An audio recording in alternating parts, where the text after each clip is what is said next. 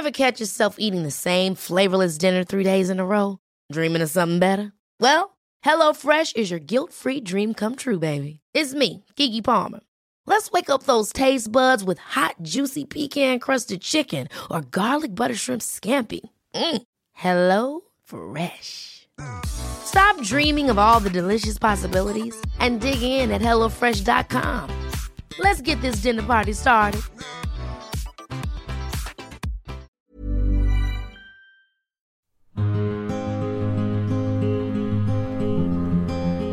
Hello and welcome to Midpoint. My guest today is a great British treasure, a professional ballroom dancer who's been a stalwart on Strictly Come Dancing for two decades now, having recently transitioned to judge. His time as a dancer on the show saw him partnered with many women in the Midpoint, so I imagine he's quite the expert.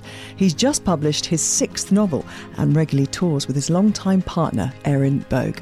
He's married to Hannah and has twins, Henrietta and George, who are six and have come a little bit later in life when he turned 50, so I'm pretty sure he'll have an interesting take on all of that. Our expert today is the fitness guru, Professor Greg Whyte, the man who's taken many a celeb to the brink and back in their quest to raise money for comic and sport relief. Right, let's go chat to Anton. Thank you so much for coming on the midpoint. Thank you so much for having me. This is a delight. I can't tell you. I don't remember we've ever done anything like this before, you and I. And I've and we've known each other for so long since you did Strictly. the show. 2007, Is it as long as that? 2008, You haven't changed a bit. I like the way you can still get into the full split. It's remarkable. I haven't done it yet today, but I can if What you do you want me mean? to. You answered the door in full box split. But this is nice. I I, don't, know. I can't remember doing anything like this. with you no, before. I had many lovely conversations with you. Oh, we spent a lot of time together. and I've uh, always admired you and uh, As I have hold you in high esteem Mm. and was delighted that you are in the midpoint of life so that I could have you on. Well, there's a presumption that we know where the end is, of course. that That is true. Does longevity run in your family? Uh, yes, it does actually. Hmm? Yeah, it's not bad. We're quite fortunate in that regard. Uh, Actually, thinking about that in a slightly serious moment, um, I'm just trying to think about it because both my parents are foreign, Yeah. and um, from when they sort of growing up and from where they grew up, long life wasn't a- Mm. a, massive thing, you know. But uh, yeah, they all lived to good old ages. So unless they got struck down by something unpleasant, but they uh, That's the Spanish side. well, both sides really. I'm just trying to think about the other side as Did, well. did that um, involve when you were growing up? Did you have a Mediterranean approach to life with diet and kind of manana and naps in the afternoon? No, I've never been a napper. I can't do that. Once I go down, that's your lot. That's me done now until the following day. So I don't bother. I can't. It makes me feel worse. So Does it make so you feel worse? No, sometimes I, I, you know what I've learnt to do? Full face of makeup Mm. on my way in to do some work in London or something like a big corporate event or something. I can, if, with hair, makeup, everything done, I can close my eyes for 20 minutes and have a good power nap No, I in the can't back of a car. No, and I'm also really nervous about the hair going funny. If I was to nap and I end up with peculiar hair, I mean, tho- those I have never been able to do that. I'm glad actually because it feels like a waste of life. We, what, sleeping? Yeah, certainly in the day. But, yeah, but what if you just recharge your batteries and get yourself I? I don't need them recharged. Right. I, I, Well, let's find out why you don't need them Well, recharged. What's going on in Anton Du Beke's life that he's at 56 years old? come on, we're never going to make.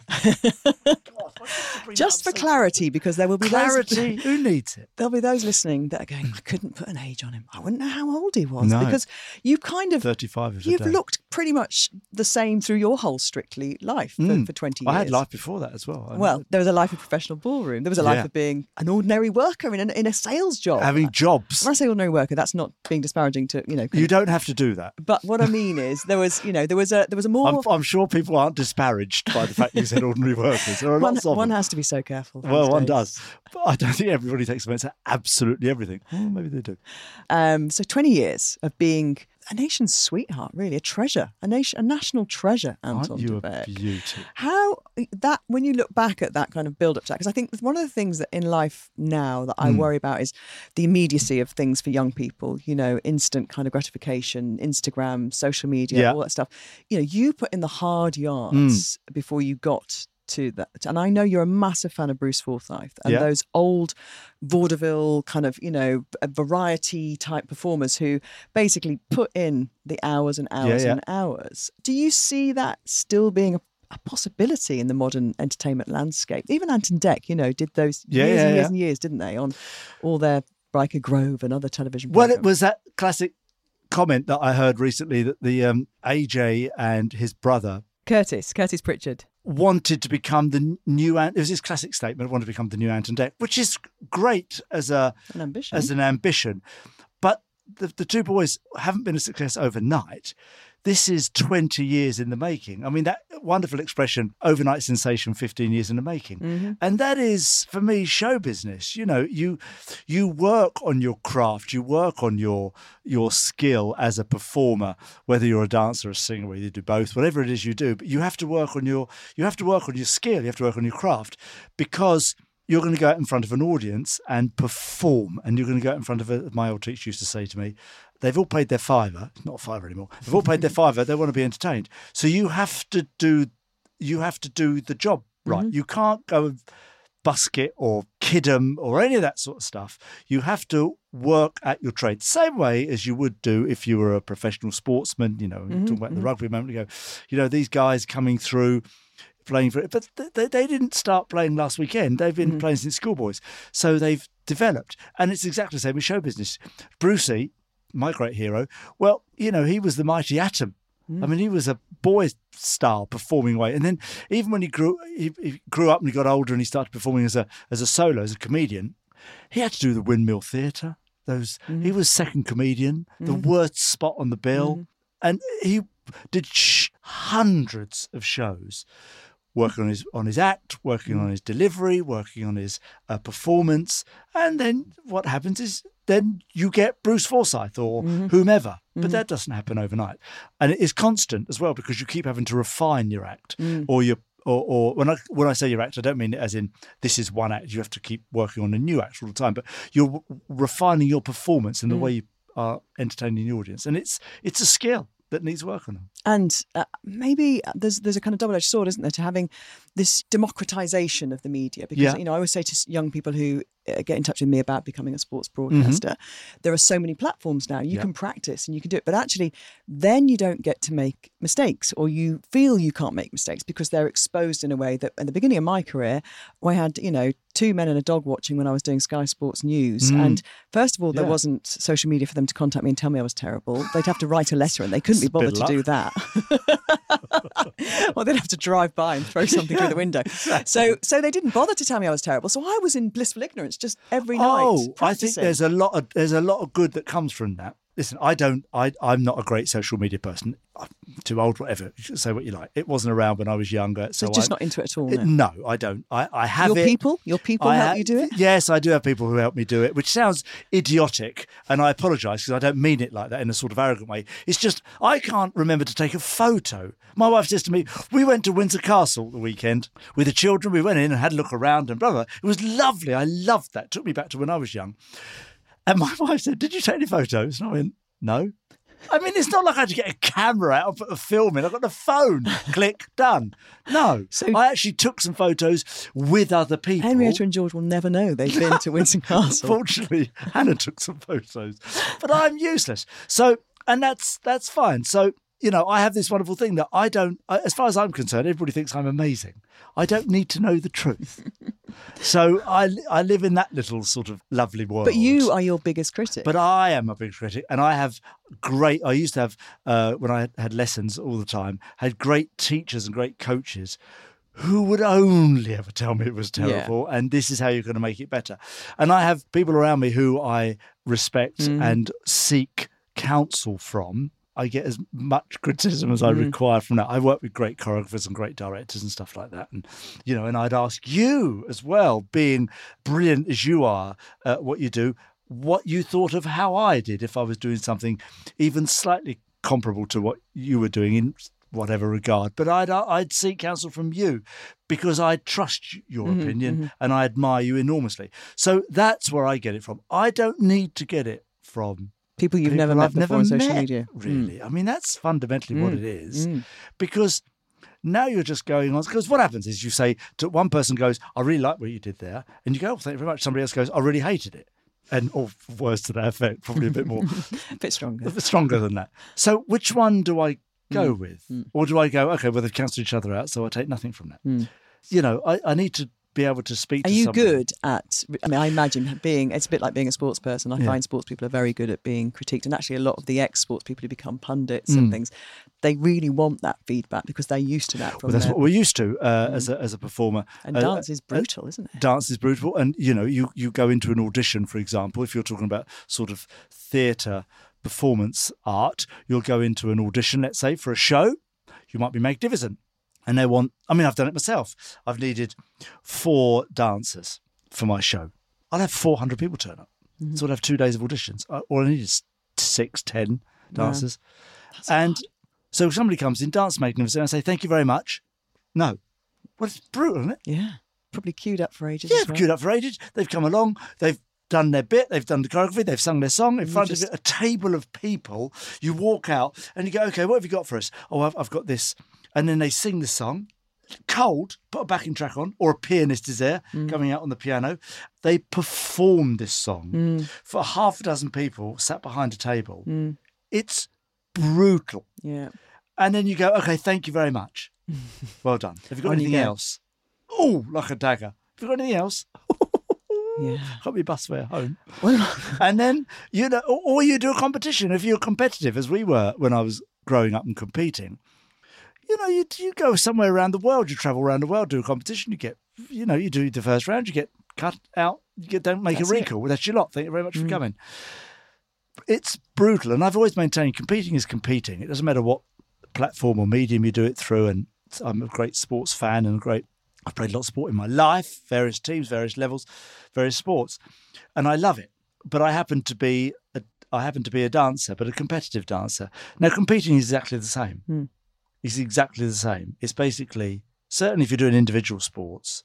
So it was might it be you and me against the world essentially, and we would we would have our own agenda. So we would use our coaches that we would want to use. We'd practice as we'd want to use.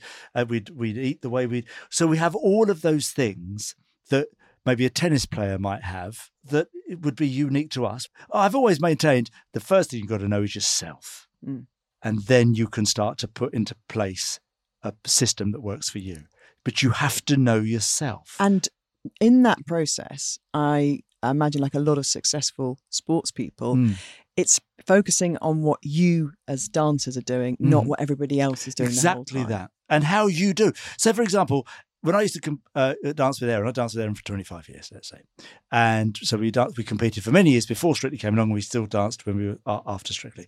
Now, Erin is wonderful at getting up early and getting in the studio for 7.30, 8 o'clock in the morning to practice for Mhm. two hours. Let's go and have practice for two hours in the morning. I'd rather stab myself in the knee, quite frankly, with a blunt spoon. I would like to go at eight o'clock in the evening. Thank you very much. If it's all right with you. Will you play golf during the day? Yeah, I might have had a little knock round of playing golf in the day, but I've I couldn't do that. So you there's no point me going and doing that because it was horrendous and we'd argue and all sorts of things. So you work it out for yourselves. Mm. But the, that's the key to success. Know yourself. Mm-hmm. And you know, for example, I play golf in pro-ams and I watch the golf. I'm keen golfer, as everyone knows. And it makes me sort of laugh that every golfer I watch on television plays golf like Nick Faldo and Tiger Woods. Nobody speaks to anyone. No one makes eye contact with anyone. No one. They all get grumpy. They all. They have the same mannerisms as Nick Faldo and Tiger Woods. Not one of them have the same mannerisms as Lee Trevino. Now Lee Trevino was a great chatter, laughed with the crowd, all that sort of stuff. Won seven major championships. I've looked at most of these other 98% of these other uh, professional golfers. They've won no major championships, and they all think they want to be like Tiger Woods and Nick Faldo. A wonderful aspiration to have, mm-hmm. but it doesn't fit you as a personality. Don't do what he does. Do what you do. Find out for yourself.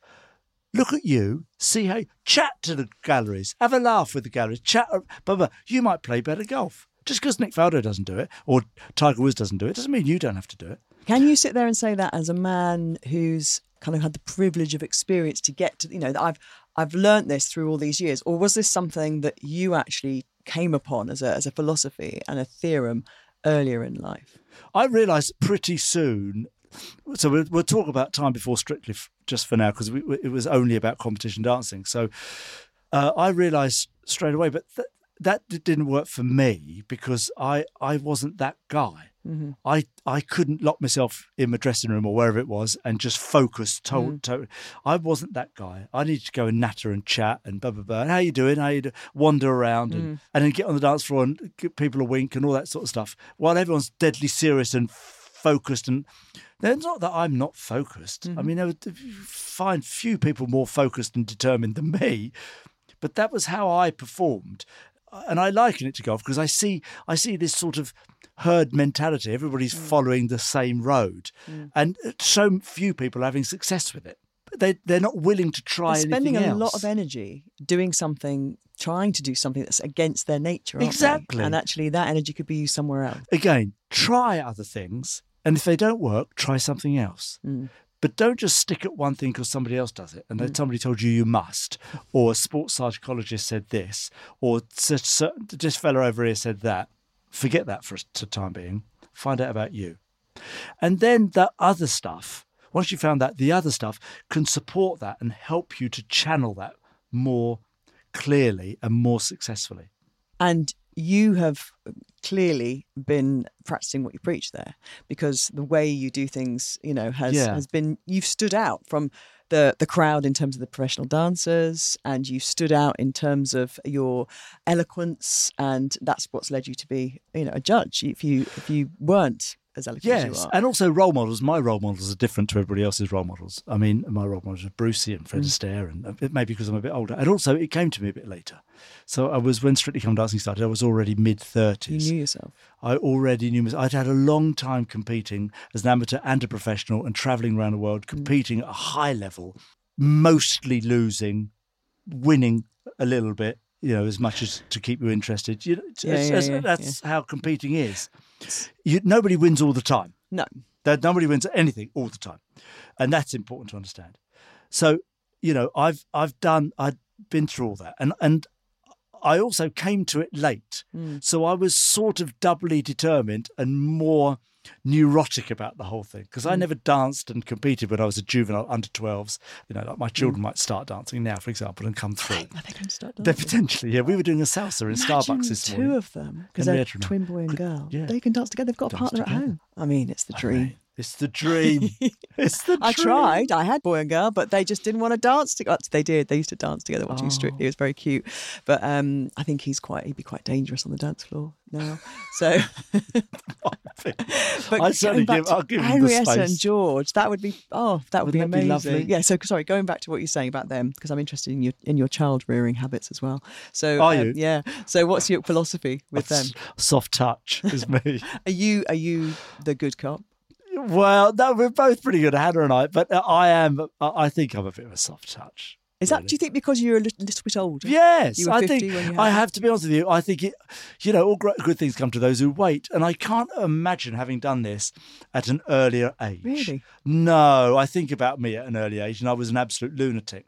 And in what way? Oh, just as I said before. But you've not been a drinker or a big no, no, no. But just I was. Uh, narcissist? Who have you been speaking to? I was. Were you uh, more self-absorbed? Was I was completely self-absorbed because I was. I only wanted to be. I uh, because I had a goal, which mm. was to, to win and to be successful. I wanted to win this. Yeah, it wouldn't have worked. The two, it wouldn't. I wouldn't have been very good at it mm. because you know I'd have been so determined on being successful as a as a dancer that I wouldn't have been able to really be, give them. Yeah, be as successful as a father. Mm. And I, I, I I like to think I'm I'm good at being a father because I love it so much, and they're they're. Has it surprised you so how wonderful. much you love it? Yes. And was I, there a moment where you thought it might not happen? What having children? Mm. Yes. It wasn't ever a big thing for me. So I, I think you sort of get the impression that I was uh, sort of determined to become a great dancer. Great dancer, and that was my life's work. So anything else didn't sort of come into the picture. Mm. I, that was my the road I was on because if I could just interject, mm, go ahead. Um, I think you met Hannah the early part of the last decade? With the 12, Well, so 13? it'll- in April we'll have been together for eleven years. Right, so 12, 2012. So that moment, obviously, that you've, you know, I can imagine you're a determined man. You probably, this is the woman for me. Had there never been uh, before a point where you thought you would settle down with anybody? Because you must have been, there was a lot of women around you in what you do. Because, so did, did you ever, did you ever think this could work, but I'm not going to settle right now?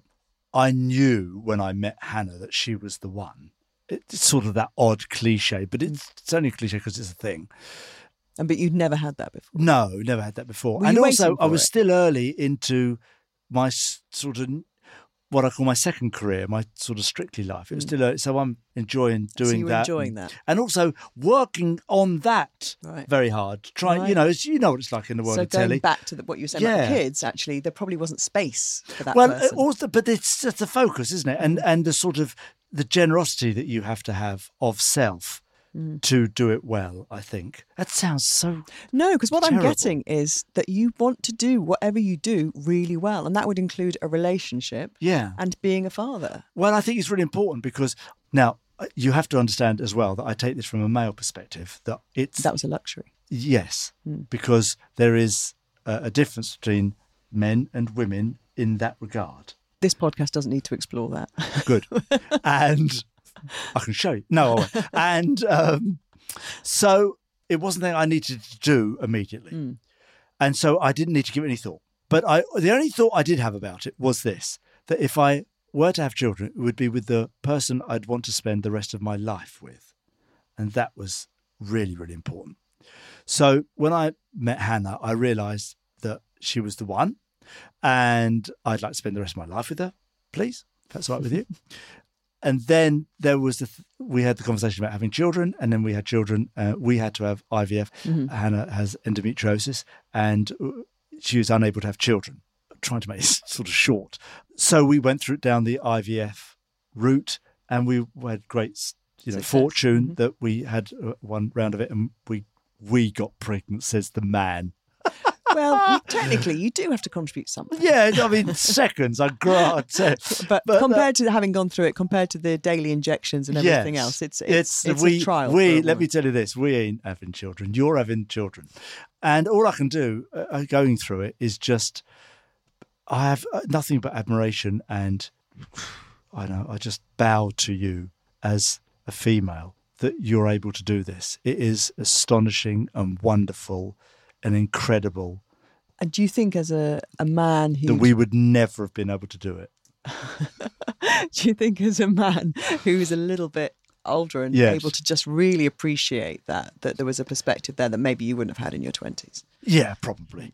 I, I would, I'd have been useless in my twenties. I was fundamentally a useless person in my twenties. I was only determined on one thing. I had no money. All I had was determination and an insanity towards being successful as a dancer. so has having children because often men are having children in the late 20s early 30s and it motivates them to kind of want to build their empire to work hard Yes, to now, uh, but I so got that has it given you another kind yes, of it has injection exactly that because it suddenly that expression is so weird, isn't it? And, and it sounds so patronising if you don't have children to hear this stuff all the time goes too quick, etc., etc. And the other one is you feel like you're doing it for the children, Hmm. where you go, well, I'm not doing this for me anymore. I'm now doing this for the children, for my family. yeah with people without kids it must sound quite annoying It's sort of annoying, really, and and but it does uh, have a, a but it's a thing. Again, it's one of those. It is actually a thing. You do have this sort of, you know, I. I'm not trying to make it exclusive or, or aren't we clever. It's not about that. It's just it does give you a, a sort of a different perspective Mm. on stuff. And I lived a life of me for most of my life, and now you live a life of us. Mm. And it is um, uh, it is a shift. It is actually a genuine shift. So your biggest midlife learning so far, it would Hmm. seem, is that this shift from it being all about you Yeah. to looking kind of a lot wider Yeah. and not just the nuclear family, but presumably that's made you kind of take in a bit more that's going on around. And I'm not that you're an urbane man, but the world, if you like, because you think you say I was a vain man? no, you're an urbane man. Dude, let's not get that quote going. I'm going to use that as the clip. You're a vain man. You're a vain man. Um, uh, let's move on to vanity, actually, because I don't, I like the way I you've done your I don't think I don't think it's a bad thing to to want to look good and to want Thank to you. um, and you always immaculate. You know, you're always so smart, Thank and you. I just can't imagine you in in casuals. Do you, do you ever wear trainers I- outside of the gym? No, No. unnecessary. What's the purpose of that? A train, like an actually a trainer, as opposed to Yes, like a Like yeah a- like casual those kind of- shoe, Yes, you like an actual trainer. Yeah. Yeah, no. No. So your sartorial elegance is not under any kind of microscope or questioning, but your health generally, when, since you've stopped dancing, because when you're doing strictly. Well, I don't you're st- dancing all the time, aren't you? Yes, And it's yes, just yes. moving, well, moving, for a moving. few weeks. I um I haven't stopped dancing, which is lucky because I, I go on, on tour and do my own shows, which Right. are song and dance shows. So I'm I'm doing I'm still doing that, and I couldn't not. I wouldn't know what to do. You'll do. with never stop dancing? No, I don't think so. No. I was making you a cup of tea before, and I popped out to tell Kenny you'd arrived. And when I came back in, you were doing some kind of shuffle on the kitchen floor, um, doing some kind of steps, Tap dancing. Tap dancing. Was it tap dancing? you dancing? had a lovely floor. Oh, you with thought, a I wonder if very this, nice I, thought, I wonder if this is good for tap dancing. It's a lovely sound. So is that all you do then, exercise-wise, dancing, or is No, I, I still gym and play sport, golf really, a bit Mm. of tennis. how often would you say every week you're moving?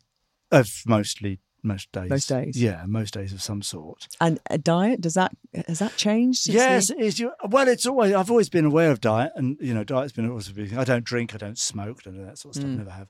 Although I've I've sort of have a penchant for a half a glass of red wine. Oh, so you do drink a bit. Yeah, it's not really. I can't drink any more than that because I, I get a bit funny in the head. Right. It, I have no constitution for it. So if just I- a little bit. If I have as much red wine as that, I'd be a bit. I'd get a headache and I'd be a bit drunk. He's pointing to a glass of water. For those who aren't watching, So half of that. half a glass of water. Yeah, and apparently somebody said to me, the doctor said to me, it's good for the heart. No, this is not a medical tip Mm-hmm. I think for it anybody. depends out where there. you read, isn't it? It depends what you read and where you read. I say doctor. Yeah. And um, Hannah pouring it in the evening. Um, and so, do you think about portion size and all those kinds portion of things? size is important, Mm. I think, as you get older. Again, like all these things, n- nothing is for life. Mm. So everything is everything shifts. So I don't know how you feel as a lady in these regards. I, I'm very aware of portion size. I'm very aware of time of eating as well. So don't eat too late. Mm-hmm. Yeah. Mm. Things like that. The late eating thing, I think, is is no good for anybody. I think you can finish eating. ear- Somebody said to me once, "You must start eating earlier and finish eating earlier." What's fascinating about it all, actually, the things that we knew Hmm.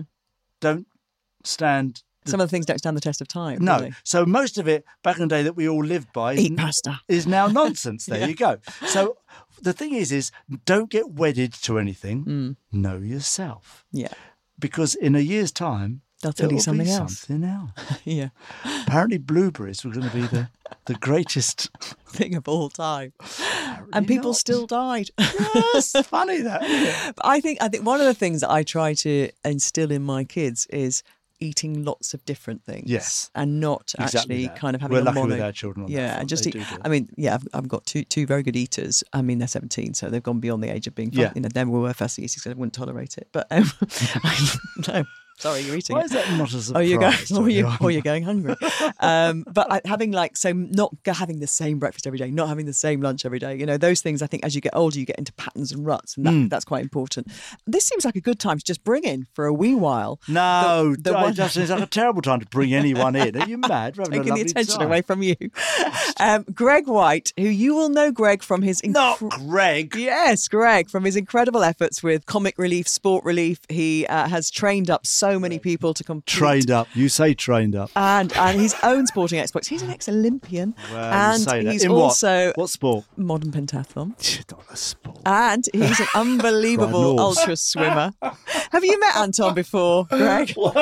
Well, I certainly won't be speaking to him later. Let me tell you that. when when the BBC ring you and say we'd like you to train Anton for an ultra marathon, you'll Yeah, say sorry, this this this answer phone box is full. Bye bye. He, was, Um, he, wa- he was on the top of my list. Now he's slid down to the very bottom. Well, there's no surprise there. Um, I think uh, you're listening to Anton there. You don't need to give him any advice about movement. I think Anton. Anton is clearly um, nailing it when it comes to midlife You're a health. very beautiful woman. Can I tell you that? Can I say that to you? I'm not allowed to say that anymore. Would you another another clip for the advert? Um, would would you give us though? Because a lot of people listening won't have the time to move every day in the way that Anton can, and you know they don't haven't factored it into their life as much. That's And the thing. If you haven't haven't factored it into your life, you know, through your life, that's when it's quite hard. I think I've always trained, therefore I always will train. But if Yeah. you're somebody who's coming at this from like, well, I've managed one Zumba class a week or I've managed one run a week, how do you, you know, what is the bare minimum that you would say people should be doing so that they can get their heads around it? Well, I think, uh, you know, and what was lovely listening to you is actually talking about the children as well. And I think what's really important here is actually about the, the relationship with physical activity as a child hmm. is really, really important in terms of physical activity as we grow older. What we hmm. know is that, that physically active children remain active throughout life. And sadly, those that are inactive as children tend to be inactive as adults. So, actually, how we look after our kids really, really matters. Now, uh, uh to put it into context, the WHO, the World Health Organization, uh, suggests that uh, for adults, we need to be doing on average 30 minutes of activity every day of the week, most days of the week. Now, for now for children, that is 60 minutes most days of the week. Um, now, that to some extent can feel insurmountable. So, if we again, if we sort of posit that with the with the statistics of activity in the UK, for example, uh, we've got somewhere in the region of 12 million adults who do less than 30 minutes in a week. Never mind a day in a week. And interestingly, if we take a look at, at children, only, in fact, less than half of children are reaching the, those WHO guidelines for health. So this is not about them becoming an elite athlete or becoming a, a, a superhuman. No. Uh, this is about physical activity for health. But that activity, Greg, could be walking to school. We're not talking about having to right. run across country or No. swim for an hour. This is this is just movement. It's, it's movement, and it, it generally tends to sit. We talk about this moderate intensity, uh, which can be quite difficult to understand. But effectively, it's any sort of activity that that puts you under stress, that that, that puts you a little bit out of breath, Raises So- your heart by Yeah. what 10 20% at least. Well, I mean, more? and again, it depends on, on where you are on the scale, but but generally, it's it's that sort of intensity where, where you are physically active, moving towards exercise. It's not necessarily exercise; it's just about activity. And I think actually, interesting enough for for adults, particularly for those at the, at the lower end of the activity spectrum, activities of daily living, so things like washing the car, gardening, walking to the shops, can be incredibly positive. Mm. So when you talk about the minimum required, actually, for, for those who are less active, you only need really small increases in physical activity. So when we talk about time, I think what we've got to be careful of is this 30 minutes a day or 10,000 steps. Actually, any movement is positive. But for a lot of people in really sedentary job, and I'm not talking about sitting as judge on Strictly, for people in proper sedentary jobs, that is tough, isn't it? Walking to the ki- if they're working from home and they're sitting on Zooms all day, walking to the kitchen might be about all they are currently managing to get their lunch. Yeah, an interesting story was I, I was giving a lecture, and a, and a journalist asked me about these stats. Basically, didn't believe the stats. So I said to them, "Look, um, you know what are you doing currently?" They were writing a book. I said to them, "Just over the next week, measure how many steps you do a day." Uh, and they emailed me a week later, and on one of the days, they did a hundred steps, a hundred steps, Wow. because and that was downstairs into their office at lunchtime into their office, into the kitchen, back to their office. And so I think what, what's really interesting is that, that for many people, it is the default position is not to move. It's very easy not to move. We, we, we live a relatively comfortable existence now. Hmm. Gone are the days where we were hunter gatherers, where actually we couldn't eat unless we Shame. moved. been a You know, while, the- though. Those to be honest things- with you. As an excuse, that that's been a while. It has been a I, while. I think we should have can't. found another way since the hunter gatherer days to now. I think It's very true. And also, life expectancy, very low hunter gatherer times. very low hunter gatherer. If you couldn't run back Indeed in it those was. days, you was Gone. Def, definitely gone. And, and actually, you didn't have to be the fastest runner. You just had to be faster than your mate. yeah, exactly. Or find But a the- good cave to hide in. yes. Mm. Just, so what's what's great about having Anton on though is is the fact that that I think often it's what people think physical activity is, and I think that that's one of the big barriers for people is that they mm. assume that you know we've got the London Marathon coming up, for example. Anybody who starts running. Unless they're running the London Marathon, isn't actually running. You know that's sort of the that's sort of the, the socially acceptable distance that you've got to run, which is utterly ludicrous. Um, but I think equally we should look at all movement as being positive whatever that movement is. It doesn't matter what that movement is. And in fact, some movements, so dance, for example, is absolutely fantastic because what dance gives us is a whole host of different factors. Number one, and really importantly, what physical activity is valuable for is social health. Hmm. So, psychosocial health and improving that social health by being with other people, by interacting, makes a massive difference. That also leads to improvements in emotional and mental health. Um, the, the interesting thing about dance is that by learning new techniques, we have this process in psychology called mastering. And, and that when you're mastering a new technique, and you'll know this, Gabby, from being on the show, is that as Never you get mastered better- anything. uh, uh, well, well, but as you get better, you know, but as you get better, that becomes partner. actually really motivating because it's like I'm actually going to get this. I'm, it's getting better. It's getting better. And the great thing about dance is that actually, if you do learn, you know, a particular dance, It's there are so many other it's giving you you that can learn as well. mental because one of the things I was going to talk to Anton Yeah. about actually was how you keep you know your kind of mental dexterity um, in check and keep pushing yourself because that is so important in midlife. And actually, you're right, dancing does do that because you know most people who start off on a process like Strictly are not dancers. So even the idea of you know learning some steps, let alone what the you know what the movement is, is the challenge, isn't it? At the very beginning, you, people remembering That's the steps. big Did thing. any of your Yeah, no, they rarely remembered anything. I, um, it's that thing. The big fear is, I, the big fear was always going wrong. I'm gonna, I'm not going to remember this. I'm not going to remember this. And you know, if you stay in it for a few weeks, what happens is the the the process of learning and remembering the routine becomes quicker. And you So- see that with your partners. Yes, yeah. I mean you'll have experienced it, but it, it- when you were on the show, that at the beginning, it it can take a bit of time for it to go in, and then by the you've mm. gone a few weeks, you're sort of picking up the routine much more quickly, and. That, all that what you were talking about there, Greg, with it all sort of comes under the umbrella of fitness, mm. and it, it always seems like such a. As soon as you say, "Oh, I've got to get into shape," or I've got, I've got to get a bit fitter, it suddenly becomes this mountain because it feels like we've got to do it in one hit. So you have to have 30 minutes a day. Someone goes, Well, I haven't got 30 minutes. We don't have to do it all in one go. Mm-hmm. You can do it in 10 minutes. You can walk to the shops and back and then do it a bit later and then a mm. bit later, wash the car. So you mm. can do it in bits. And it always seems like such a big deal. It's like, for mm. example, we're going to go dancing. Oh, no, I can't dance. Well, yeah, but you don't have to dance. You're going to learn to dance. So what happens is, is I'm going to teach you some stuff, and then you will be able to dance. And getting into shape feels like a very lonely thing to do. I have to do it on my own. And also, you've talked a lot about things being exclusive and inclusive. Mm. And I think sometimes the, the fitness industry can look a little bit exclusive, Yeah. can't it? And Especially when you look at intimidating. Social media and kind of, you know, the, the influencers actually. Yeah. I think it's that worry of when you have to, when you go to the gym. At some stage, you have to take a photograph in a mirror of you in your pants. I think it's quite intimidating. You I definitely even don't, is the I, even that. I don't really fancy doing it, but it seems to be the thing. Everyone's got to stand there in a pair of trainers and pants and take a picture. I, I did it once. I had to delete it. Was out of focus. Thank goodness.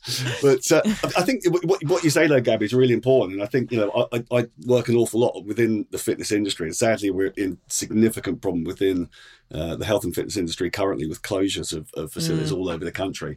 And of course, what, what that does is, it, it, it, as well as it being activity for all, which it is, irrespective of, of race or gender, in fact, what you find for, for women is that they use facilities an awful lot more than men do. Uh, and, and we have a, a- a gap which exists between gender is that, that generally men are more physically active than women. Um, and that gap is closing, but only closing very, very slowly. And when it comes to things like group sessions, what we know is around three quarters of, of people who attend group sessions are women.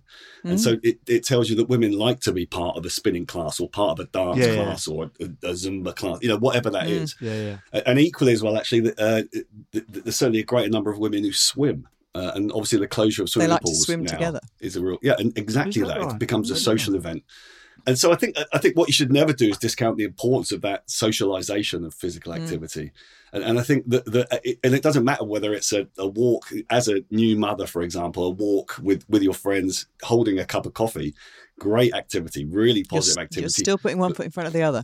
Exactly right. Mm. And also what you're getting is the social benefits and the psychological, so the, the mental health and uh, and The positive association of that movement Yeah. is really Well, important. exactly. Caffeine is good as well. I like What's the that? caffeine You, bit. As you well. like the caffeine? The caffeine bit sounds good. I like that. Greg, I, I always love chatting to you. And by the way, I didn't introduce you with your proper title, and it's Professor Greg Whyte. No, Professor. they've not got to have done that. have they? OBE. Oh, sh- have. One bad eye. He's got a bad eye. I had no idea. um, uh, please come on again? Will you be in the family of experts? Because you've been on a few times now. So can I I say that you're in our family? And that would it's be great. always Thank a pleasure, an Have you got pleasure. any big challenges coming up? Um, I've just finished one, so I just swam the Thames, so like the 140 miles of the Thames. Tell me you which said it was wits. Tell me it was the Yeah, well, width. do you know what? I wish I'd have chosen the width uh, because it would have been a lot Congratulations. easier. I swam the Thames. I went from HMS Belfast right across to the other side. It was took Don't swim there, whatever minutes. Congratulations, Greg. That's amazing. you do. Yeah, well thanks. a done. bit of fun.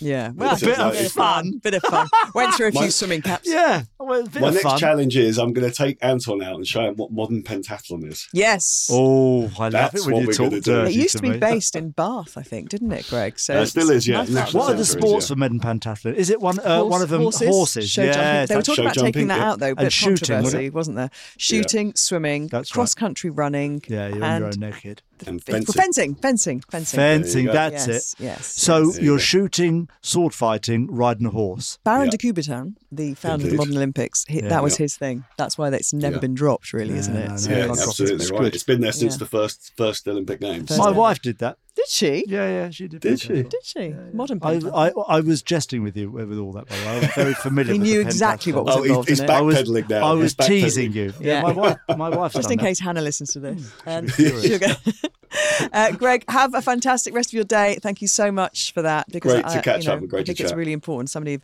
Greg's expertise and Greg's experience to be able to put into kind of context what really you need to be doing. Well, it's interesting to to get the sort of data on the the, the whole thing about with the WHO and Mm. the 30 minutes a day and how many people actually do do it. Mm. And it's funny, interesting you said about the um with groups, it's mostly women, and and and it's a very it's funny. It was one of those things that you you know, but sort of had forgotten about. I mean, it's a health club gym near us. It's Mm. closed down now, but they always had in the mornings spin classes and fitness sessions of some description or something. Full of women, one fella at the back, and uh, and it, but then you go outside into the gym, out of the studio, full of men, Yeah. and it's interesting, isn't it? yeah, it is. It And, is. and for And- no and- reason yeah. as well, which I find interesting. Absolutely no reason. And that, that's something I've been working on as well. Uh, last year, we, we launched this project uh, called Couch to Kilos, which was uh, to get women into the gym. Because I think, you know, to some extent, many of these spaces, it's either you feel it's socially unacceptable for you to get for you to go in there. You know, much like you know, men coming into dancing is a, is a great example of that. And I think there are areas of the gym which sort of traditionally uh, are, are either male male, area. or, or hmm. female. Um, and, and actually, what you need is access to all because strength training, which we haven't touched on, but strength training we is absolutely fundamental. It's so important. It's the one thing that we don't do, hmm. which we absolutely should Do you do. do So any if, strength if- training? If you haven't got any time, Of course, look at my I, I would use it for strength. Do you, and that's another thing with fitness as well. The older you get, you have it changes. You It can't does. do the same. You can't do the same. I don't do the same sort of routines and regimes I did when I was younger. You're not backflipping anymore, are you? well, I do, but only the one. And um, it's it, because it's of no use to you the No. older you get, No. which is really interesting. Well, I, I I love weights anyway, but I know it's really important as a kind of menopausal, you know, 50, I'm 50 this year. no, aren't a million? Um, years. it's really important strength training, and I love it. But I know I'm not going to become Britain's strongest woman. Um, that's Again. that's off the agenda. But it is very very important to do that. And I, I I loved. I've been telling my mum this for a long time. She's 73 this year, and she texted me the other day. She went, "So I've got to start strength training." I was like, "Oh, I told you this." but at least you know, better late than never. Better late than Yeah, never. Anyway, absolutely. uh, Greg will let, release you to go and dream up another amazing challenge and um, speak to you sometime soon. Great to catch up. Take really care. great to catch up. Thank See you, you, Greg. See Thank you Bye. so much.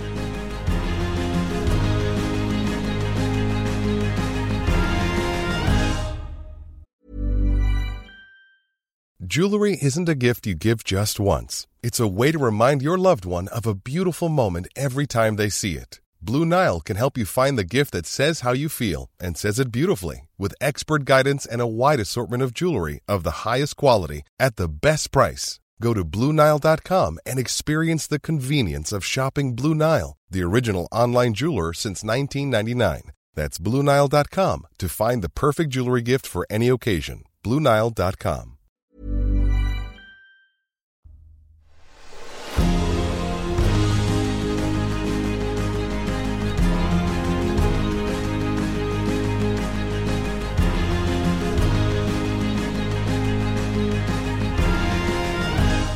So life is seems like it's really great at the moment. Add add into this mix your fifth novel. I mean, I know you've my written another sixth sixth novel, novel. coming Yeah. out now. But it's a new strand. Okay, so we did the five was the first. We did At the Buckingham We've got the Buckingham Hotel, which is a series that I'm going to continue to do, and Right. that comes out in October. Right. Traditionally every year, October, November.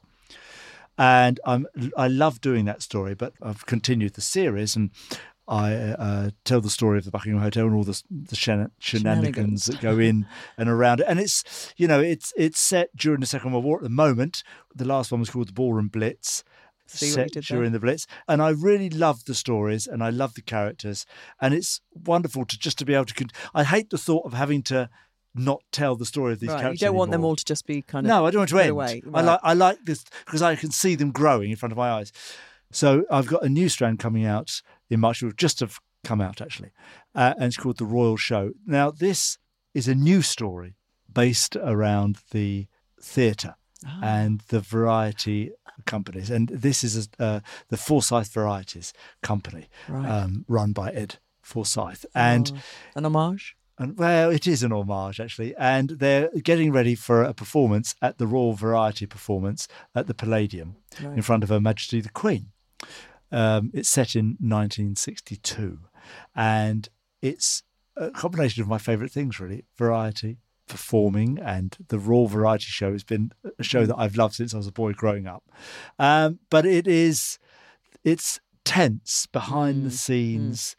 again it's, it's glamorous but there's intrigue and there's one or two things that appear i don't want to be any spoilers uh, out of the woodwork and then there's also a big american star that comes over to perform with the company but fundamentally all is not well at the forsyth varieties So this whole venture into Mm. writing and into the world of publishing, um, again, it's another another kind of midlife journey, isn't it? That you've yeah taken. but uh, but it's that lovely opportunity to be able to do wonderful things and things that I love to do. So once upon a time, you could never really do anything else. You hmm. know, you were sort of pigeonholed. Stay in your lane, mate. Yes, Stay in your lane. it was all of that. But now, as long as you do it well and genuinely, and I, I love doing the books. I love doing the stories. I love telling the stories.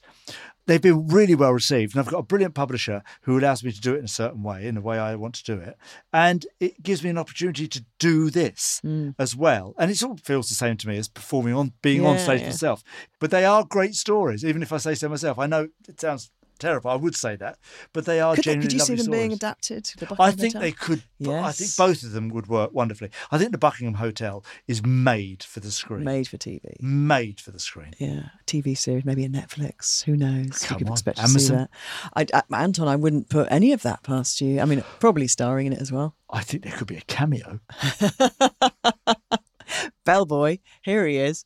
Um, I read a lovely piece in the Times, and Oh. how you described Hannah was just oh, it made m- me a little bit kind of not queasy because that makes me sound like I was sick. Yeah. but it, it made it made me feel like all kind sick. of like lo- it was just so lovely. Oh. You you basically said she was magnificent. And it came through as not just some kind of like, oh, my wife's magnificent. You really feel like you've hit the jackpot with your wife. I can tell. Well, I, you know, there's that lovely expression of Mary Poppins, practically perfect in every possible way, and I think she is. I think she's just perfect. I think she's wonderful. She's she's funny and clever and beautiful and generous and kind. Was she ever worried about the Strictly Good? No, Which I don't, by the way, I don't believe exists. I think if you go on Strictly and you want romance, you might find some. If you go on Strictly in a good relationship and you don't want romance, you're not going to get any. There's you're no, not going to get any. just, no, there's, there's no curse. There's just There's lots of fit curse. people Yeah. around the place. And if you happen to be single and fancy, you know, being with a fit person, there'll be somebody there Yeah, for you. Quite probably. um, no, not really. She was never I worried. about don't know. I mean. Did she love, you know, watching you? she and- loves it, and, you And know, she the didn't great mind thing is, I was already doing it. Of course, it's not something I suddenly ventured into after No. we'd been together for five years or something like that. I was Yeah. already doing it. So. Because it is weird. I mean, my first day on the job on Strictly, never met this guy before, walks in, here's your partner. Five minutes later, you know, you're kind of groin to groin as Yeah. he's trying to show you a hold. Right? I've been married at this point for um, about five years and had two children. And I, I hadn't been that close to another male since probably. for four years. Oh. but it is it is a strange kind of you know when you're not Yeah, used to that but world. it you guys, for you guys, it's yeah, normal. but it takes a minute. You, I always felt like you had to get, you had to meet your partner. You'd have a rub, and you'd get close, and you'd get, get right. Okay, now this is just going to Yeah, be like this is what what it's gonna- like, yeah. And you go, okay, fine, and then you move on. yeah. And then you crack on with it. And you say, right now, let, now, let me introduce you to your right foot. So, and then you're on, and all that stuff sort of fades immediately away after you've got. Do they give Really you awkwardness guidelines? No. no, they don't say. Well, I don't know anymore. They didn't when Yeah. I was. I they didn't didn't say, "Look, this is appropriate. This isn't appropriate." Don't do No, this, we, do we're professional dancers. We know exactly what's appropriate and not appropriate. But what you soon do, you probably did this with James, you immediately go into a language that is unique to you two. So you go into what I call a personal language Mm-hmm. because it's your unique relationship. Yeah, So if you got into a studio with me, we do it our way, different to you and Ann Widdecombe. but only very slightly. And um, but it, it, because it's it, every one of them is is unique. So you have to be a kind of psychologist Hmm, as well. A little bit, because you've got to understand. I've got to know. I've got to know as much as I can about you. The five minutes after I've met you, because I again, I've got to know you to get the best out of you. So going back to what you're saying about yourself, getting the best out of yourself, it's exactly interesting. I um, believe it or not, tried to do a little bit of research before today, even though I felt I knew loads about you. I just wanted to, I wouldn't read all that. I just wanted to remind rubbish. myself of um, of all your Strictly Women. right? oh, okay. and All amazing, by the way. well, exactly. I love them all. What struck me was you have danced with a lot of midlifers. A lot of women, I would say, were either mer- menopausal or perimenopausal. In that kind of, you know, we talk a lot about that on these podcasts. You probably know more than most men in the Oh, country yeah. about that time of Oh yeah, yeah. of yeah. life, Oh, and you're I'm probably very very, armed with with kind of Yeah. knowledge and experience of, of women and who Tea. but also women who I feel like it's a common thing I hear on this podcast. Women go, "Do you know what? I've got to the age where I don't really give a crap anymore. I'm, I, you know, I know who I am. Yeah. So you're with those women, Yeah. which is a great privilege. I have been. Uh, people have t- t- asked me questions about you know you do, do partners and partners and all that sort of stuff, and I I said the same thing because it's true. I've loved every one of the women I've been with because sound wrong. Uh, I've danced with because they've all been incredible women, clever, funny. They've lived a bit of a life, a bit of experience. You have a common language because we'll be a similar age, so you can have a, a laugh with. Can I use that in inverted commas? you know, Ann Widdecombe, fascinating, interesting, kind, lovely, funny, well informed, mm-hmm. bright, wonderful to spend time with. Has her views on stuff. You either agree with it, you don't agree with it. It don't matter. That doesn't. That's why they're her views. Yeah. You have your views. That's fine. Mm. So, but wonderful. Jacqui Smith. Jacqui Smith. You've got all the politicians. Lovely.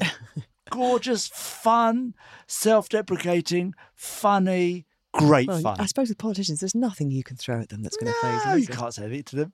She had a moment where one day we're, we're in the studio and she's getting a bit frustrated and getting a bit teary because it wasn't going well and felt she looked crap and it didn't look any good and blah, blah, blah. blah. And I, and I, I sort of, now again, because you know them, you can do this to some, you can't do it to others.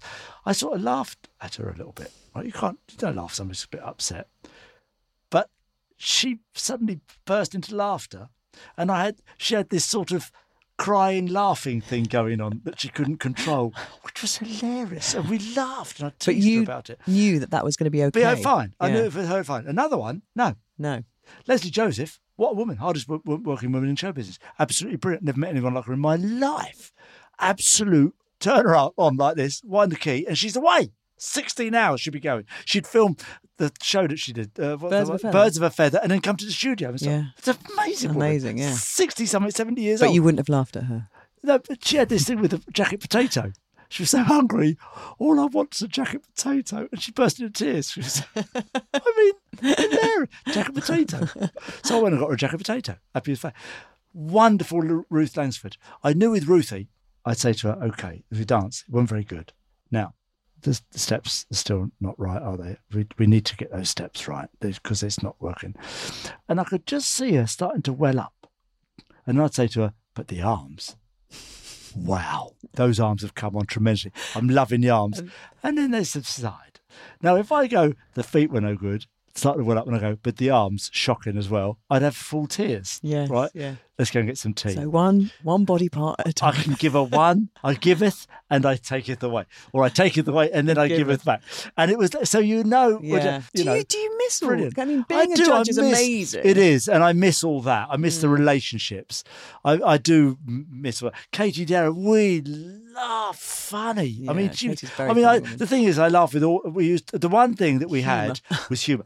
You've no idea, no idea about these people's backstories, and I find, and that's some of the stuff that inspires the characters in my novels. Going back. Is the backstory, Yeah. the bit with the bit you don't see. yeah. Nancy Dell'Olio, Yeah. say what you like, but fascinating woman. Not for all the reasons that people think by looking at her. I miss, I miss It's a bit that. more isolated being a judge. Yeah, It? and it is still wonderful because you're in it. I mean, I joke about, you know, at least I get to make the final, uh, but it is a thing. I love being in Strictly Come Dancing. The worst thing about Strictly Come Dancing for me was getting voted off. I never mind who I dance with. I love who I dance with. I love the, the all of it. The big thing about Strictly, a bit thing about judging on the show is that I'm in it for the entirety, which Mm. is, I I love because I I love the show. You don't have to go off. But yeah, but also I love being a part of everybody's thing. You know, nothing thrills me more than I go, okay, listen, you need to work on your left arm here because it's in the wrong. Blah, blah. And by doing that, you'll actually help her get into a better position because you're. Blah, blah. And then when I see them come back next time with a better left arm, it makes me sort of happy. Mm-hmm, You know, I love all that. You said something else in this uh, article I read about Strictly that you said you think it changed the nation. I seriously do. I mean, if it wasn't for Strictly, we wouldn't have a lot of what we have now on television as regards to dance. Dance was always the bottom of the artistic pecking order.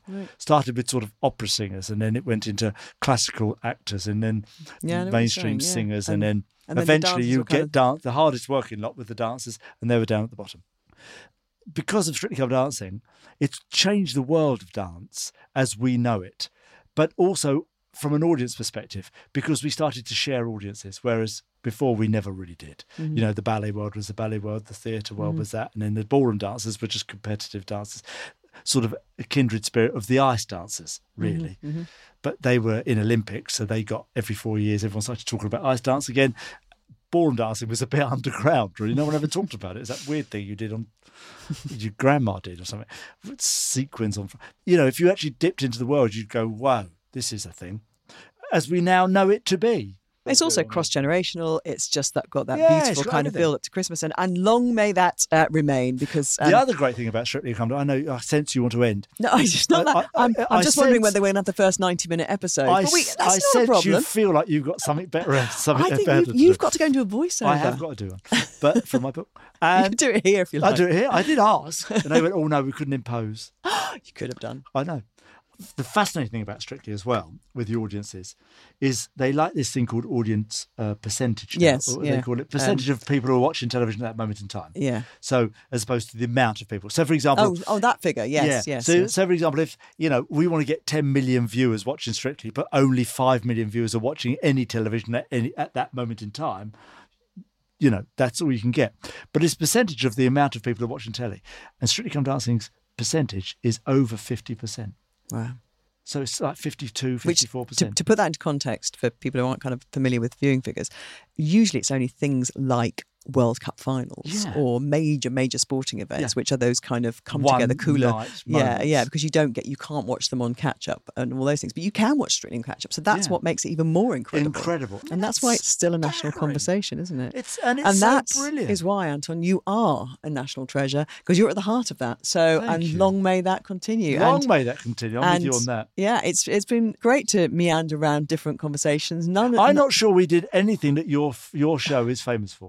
we stumbled upon midlife. Well, I think there might be an Anton Du Beke episode part two. Anton, thank you so, so much for your time and for being Oh, so generous and coming here and sitting in, in the podcast room, having a cup of tea. I really enjoyed it. I've loved it. You're amazing. For taking that out.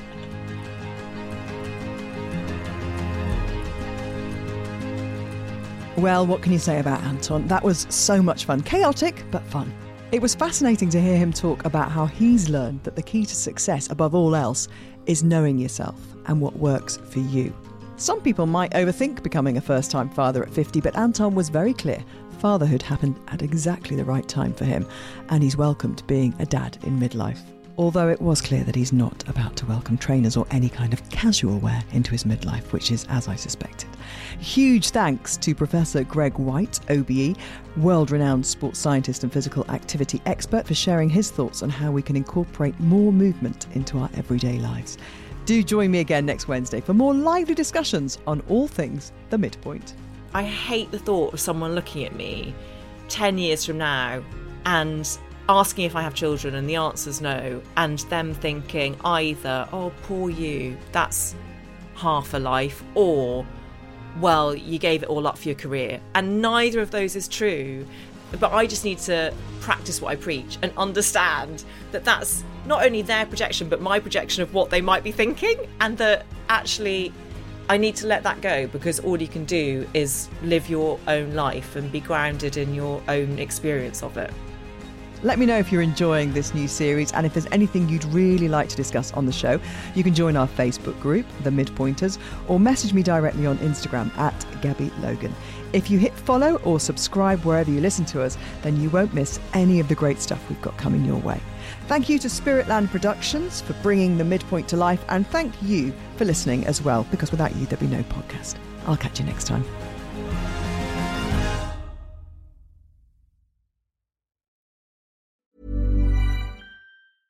Ever catch yourself eating the same flavorless dinner three days in a row? Dreaming of something better? Well, HelloFresh is your guilt free dream come true, baby. It's me, Keke Palmer. Let's wake up those taste buds with hot, juicy pecan crusted chicken or garlic butter shrimp scampi. Mm. Hello Fresh. Stop dreaming of all the delicious possibilities and dig in at HelloFresh.com. Let's get this dinner party started.